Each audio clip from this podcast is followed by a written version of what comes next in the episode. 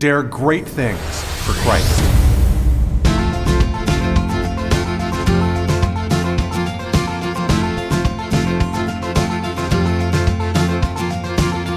Christ calls us to dare great things.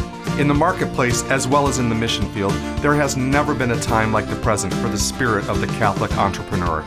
Now is the time for men and women of great courage and great vision to engage our church and our culture. Now is the time to dare great things. And here is your host as we dare great things, Father Nathan Cromly, the president and founder of the St. John Institute. Every leader has a call. Every call has a story. St. Peter was called by Christ to dare great things. But he was called to dare great things because he was loved by Christ and knew it.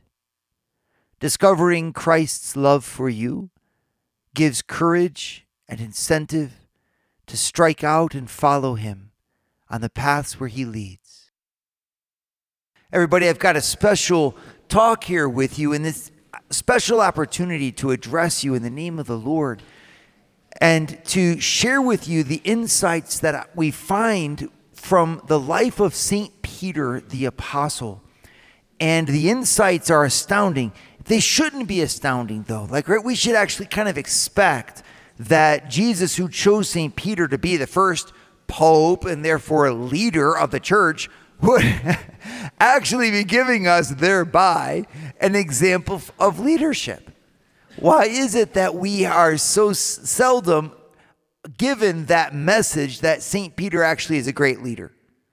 It's funny, but usually when I hear people talk about St. Peter, they talk about St. Peter, the kind of like joyful little bumbler who always puts his foot in his mouth, and we find him very endearing. And fine, I agree, I get it. I, I mean, I, I'm glad you find St. Peter endearing.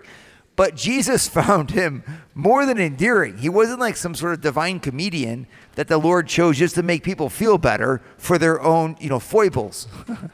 St. Peter was chosen by Christ as the head of the college of apostles of those whom he himself chose to be the good guardians of the message of salvation for this world. St. Peter was given the place to be the head the leader of the leaders of the leaders of the world.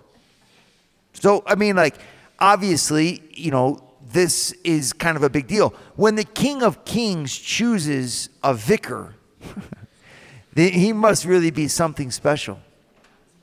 Now, I'm not here to make the case that St. Peter's leadership is somehow the best leadership of all time, but I would like for us to look at it as an example, especially when, biblically speaking, you look at these texts, no other apostle is mentioned more than St. Peter. No other apostle has more mentions, is given more time in the gospel. No other apostle has more references to him made than St. Peter the apostle. So even for the gospel writers writing the Bible at the time of Christ, they were keen to show that Peter had a primacy and that his life was important. All four of them list him as the number one on their list of the 12 apostles, for example.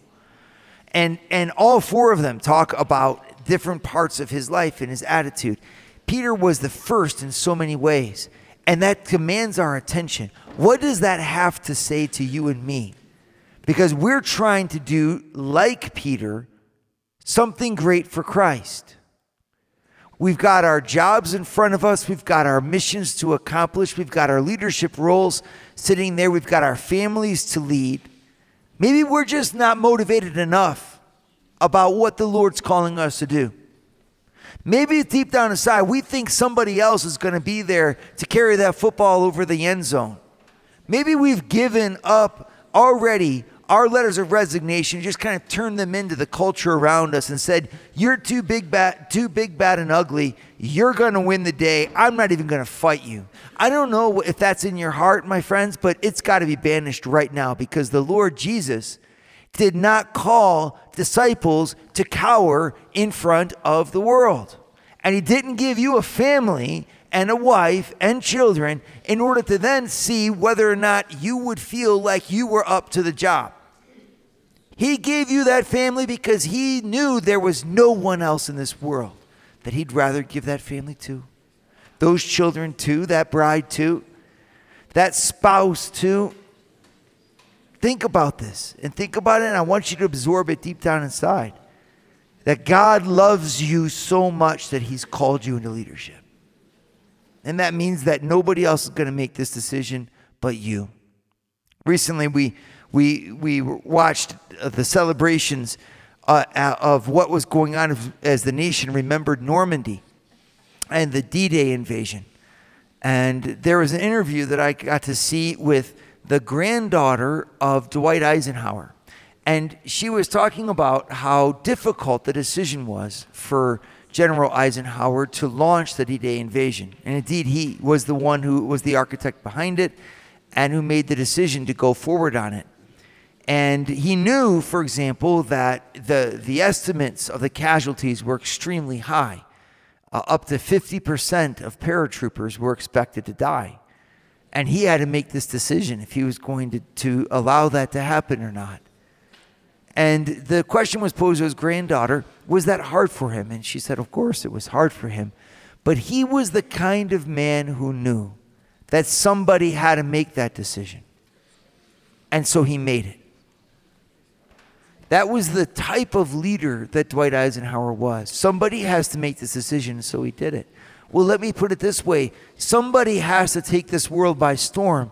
Is it going to be you or is it going to be somebody else? If you do not claim turf, culturally speaking, in your family, at your workplace, in your society, at the library, in the gym, everywhere that you go, somebody else will. Why would we let weaker spirits with less to offer this world give their light and shine their message into this world when the sons of God were asked by God Himself to do just that? Leadership begins when leaders take the field.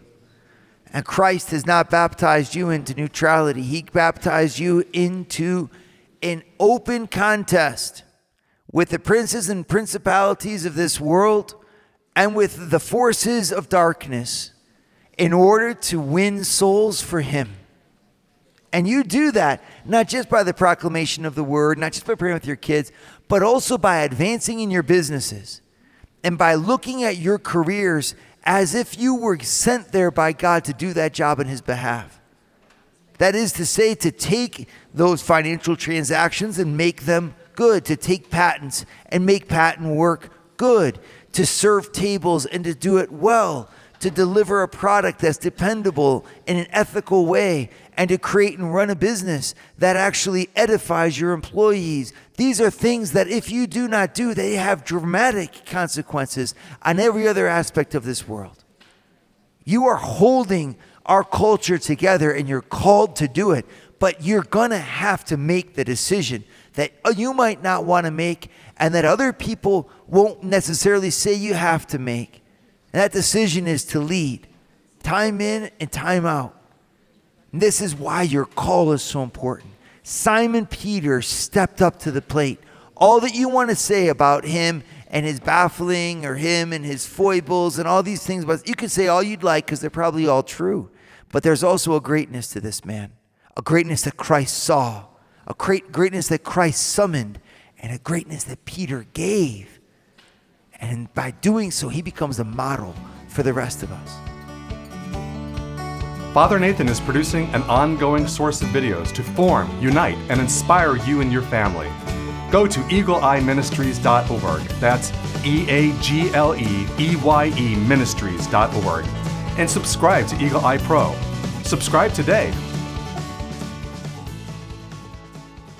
You know, if, if we take a look at the call of St. Peter, right, we find that there's actually two levels to that call. You have, on the one hand, the call to do stuff, right? So this is sum- summarized in that beautiful word that really speaks right to the heart of the Petrine vocation follow me. This is the call by Jesus to Peter. He says it to him in Mark chapter 1 and Matthew chapter 4 when he's Peter's in the boat sending down his nets and Jesus walks and sees him and says, "Follow me, and I'll make you fisher of men." And we see that that same call must have been really the, the call for Simon Peter because in John 21, at the end of Christ's dialogue with Peter, what does he say to Peter? The same thing he said in Mark 1 and Matthew 4 Follow me. Isn't that beautiful? Peter is, is called to tend the sheep of Christ, to feed the lambs of Christ by following Christ. As Christ so loved the world that he gave his life for it, so Simon Peter was called to so love this world that he gave his life for it, and he did just that. I mean, the leadership of Peter in Acts of the Apostles is amazing.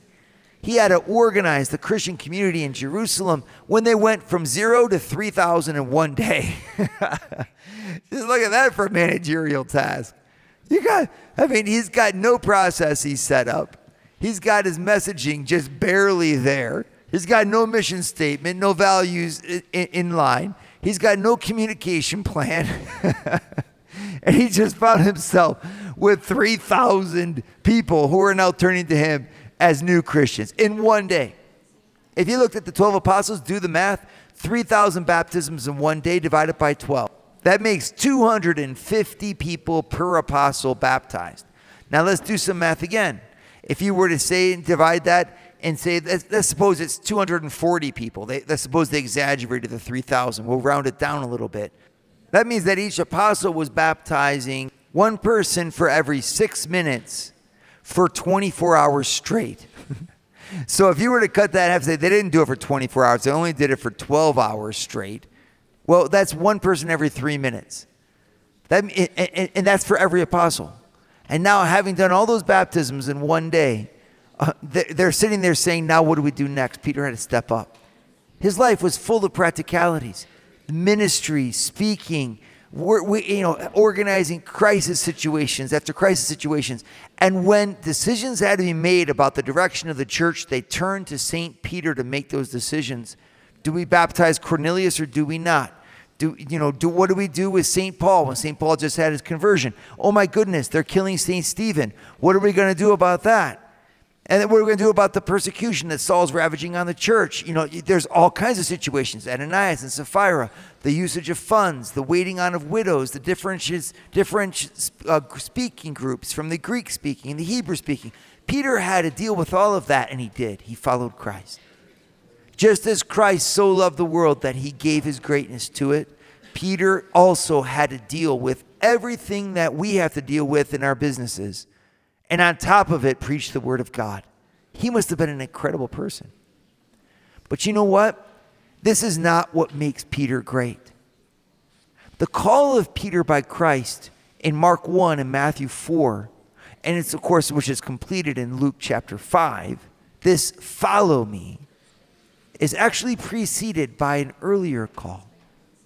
A call that John alone tells us about in John chapter 1. This is where the first time Peter and Christ meet. And this is, of course, John chapter 1 verse 40 and following. And I, I want to focus on this because, you know, we're going to spend many times here looking together at how Peter served Christ, how he tended the sheep, how he fed the lambs, how he served, you know, Christ in that way by doing stuff for him. But all of that service is belied by a deeper vocation.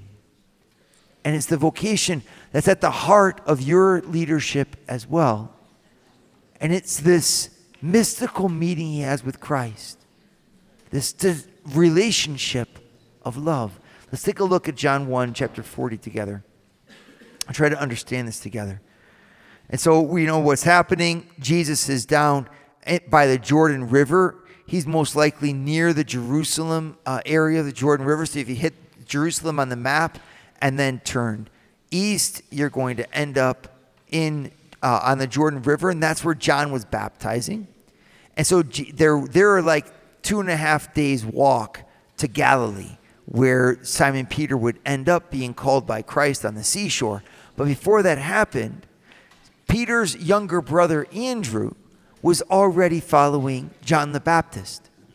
Now, I, I, put this out there for you because remember that when Jesus in Mark 1 and Matthew 4 goes along the seashore and calls Peter and Andrew at the same time, they both leave their nets and follow him. And, and you could just say, well, that must have just been something. It, it, there was a lot of preparation that went into that. Peter and Andrew were devout men, they knew their God. And that devotion was so uh, acute that Andrew was a disciple of John the Baptizer. John the Baptizer is the preeminent voice of Israel. He's the first prophet in 400 years to set foot in the soil. He is the precursor to the Messiah. He's the greatest prophet of all time. Jesus says of him that no man born of woman is greater than John the Baptist. And that's the personal coach, so to speak, of St. Andrew, who's the younger brother of Simon Peter. And that devotion must have been really profound because when Andrew finds the Messiah, and this is of course John 1:35, it goes like this, the next day again John was standing with two of his disciples and he looked at Jesus as he walked by and said, "Behold the Lamb of God." The two disciples heard him say this and they followed Jesus. Jesus turned and saw them following and said to them, What are you seeking? And they said to him, Rabbi, which means teacher, where are you staying? And he said to them, Come and you will see. And they came and saw where he was staying, and they stayed with him that day, for it was about the ninth hour. So that's, of course, the call of St. Andrew. Now look what happens. One of the two who heard John speak and followed Jesus was Andrew, Simon Peter's brother. He first found his own brother Simon and said to him, We have found the Messiah, which means Christ. He brought him to Jesus. Jesus looked at him and said, So you are Simon, the son of John. You shall be called Cephas, which means Peter. This meeting took place before he called him on the shore. This is the foundation of the call to follow him. He doesn't even ask Peter here to follow him. There's something deeper that takes place between Peter and Christ a type of magic, a mystical moment that defines the whole life of Peter so radically that he will follow him when Christ calls him. And a few months later, when, when Jesus is on the seashore and he sees Peter and he says, Follow me, Peter leaves everything. Why? Because of what happened here. Before that call to do stuff, there was a call within a gaze a knowledge that Jesus had of Peter's heart, and a knowledge that Peter had that Jesus loved him. And if we could touch into that, we'd see the power behind everything else that he does. Father Nathan has founded the St. John Institute, the MBA program that develops students into the leaders of tomorrow by giving them a missionary's heart and an entrepreneur's mind Visit our website at stjohninstitute.org. Dare great things for Christ. Looking here at John 1 again, we look at John 1 41. He first found, Andrew found his own brother Simon and said to him, We have found the Messiah, which means Christ. He brought him to Jesus. The very first thing we can see about this encounter is that it happens through Andrew. That's, that's significant. Why didn't Jesus somehow or other get Peter? He wanted Andrew to witness to Peter and then for Peter to come. Peter is called by his own brother. I think this is interesting because many times we, we feel like we're left out because mystical things don't happen to us. You know, we hear stories of the saints, we hear stories of great leaders, Dwight Eisenhower, you know, all this kind of stuff. And then we say, well, Jesus didn't do that with me. All he did with me is ask me to join the union. And then, you know, I, I'm now the foreman on a cement, you know, crew. And so, like, you say to yourself, well, that's not much. That's nothing special. And, and because, because it wasn't direct, we think that it's not true. Well, look at for the call of the first pope. The fact that it wasn't direct. It came through Andrew. Why? Because most of the time, God is not going to call you directly. He'll always be at work, He'll always be the one calling, but He loves and prefers to use His messengers. He loves to use radio to call people. He loves to, to use other people witnessing. He loves to hide behind his instruments. And he's going to ask Peter to do just that the rest of his life, to be that instrument for him. So his own call is not a direct dramatic call by Christ. His own call is a direct witnessing by his brother Andrew because he's going to ask Peter to do the same thing, to be his vicar on this earth, to be the one Jesus hides behind. Do you see how that works? Because he's going to do the same thing for you. Not only will he be speaking to you through priests who get up in front of you and tell you about Simon Peter's leadership, or TV shows, or videos, or ministries, or you know, but he'll also be he'll also be asking you to be his vicar there as the foreman of your work crew. He, he's asking you to be his vicar as the CEO of that business. He's asking you to be that his vicar as the, the, the wife to his son. He's asking you to be his vicar. And that's very important that you realize the power of that role. The very first pope was saved by the witness of his brother Andrew. Verse 42 Andrew brought him to Jesus. Jesus looked at him and said, So you are Simon the son of John? You shall be called Cephas, which means Peter. The whole vocation of Peter to do stuff is rooted at this moment, at this line that's so beautiful. Jesus looked at him we, we you know, when, when in, after Peter denied Christ three times in the Gospel of Luke, you know what it says? It says, Then Jesus turned and looked at him. And then Peter weeps bitterly. The gaze of Christ is this moment so full of power that it motivates a whole life of ministry, even to St. Peter's death upside down on a cross. Peter would leave his nets in Matthew 4 and Mark 1, but in Luke 5, he'll leave everything for Christ. Later on in Matthew, he'll ask the same Lord, Lord, what about us who left everything for you? Peter's keenly aware of just how deeply that gaze pierced his soul. He met Jesus that day. He didn't just hear about Jesus, he didn't just think about Jesus. He didn't just read about Jesus, he met him. Jesus looked at him. In St. John's book of Revelation, it twice mentions the eyes of Christ, and both times it says his eyes were like flames of fire.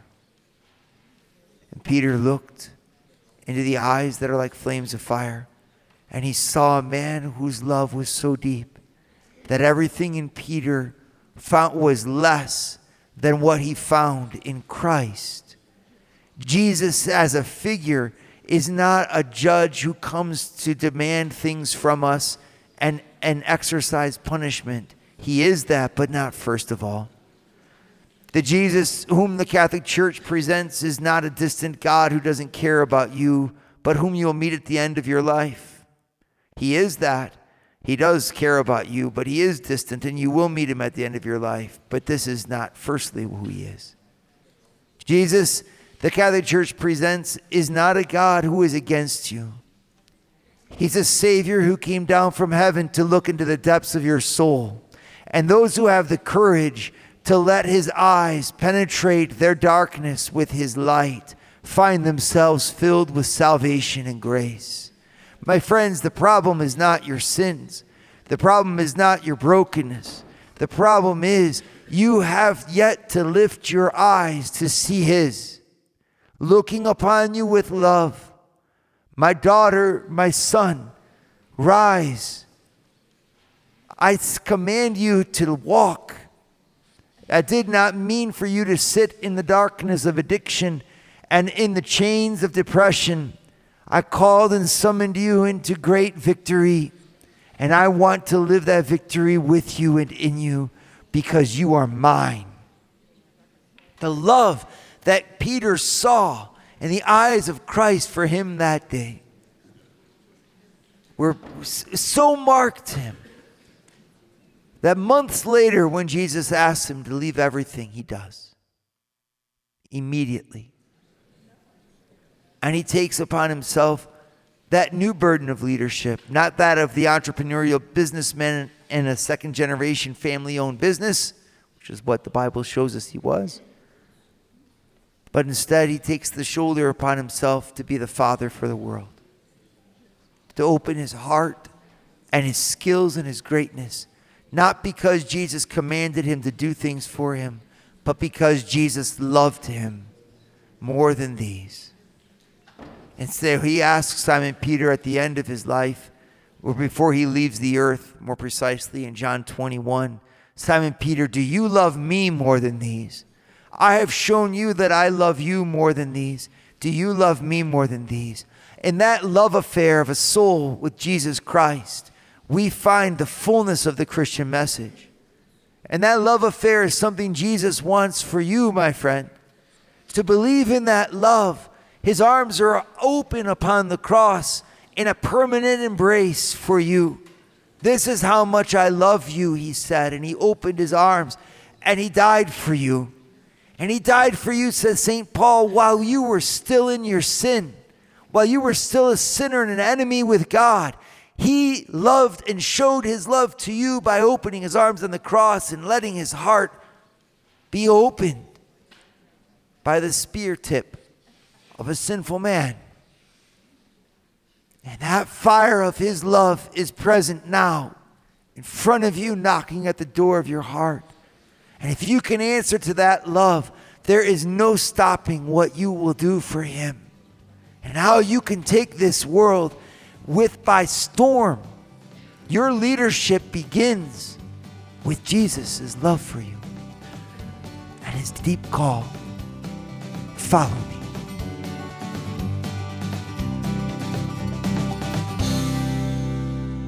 Dare great things for Christ.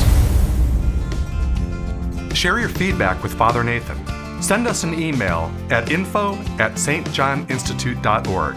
That's info at stjohninstitute.org. And don't forget to subscribe to premium video content to form, unite, and inspire you at Eagle Eye Pro on our website, eagleeyeministries.org. That's eagleeyeministries.org.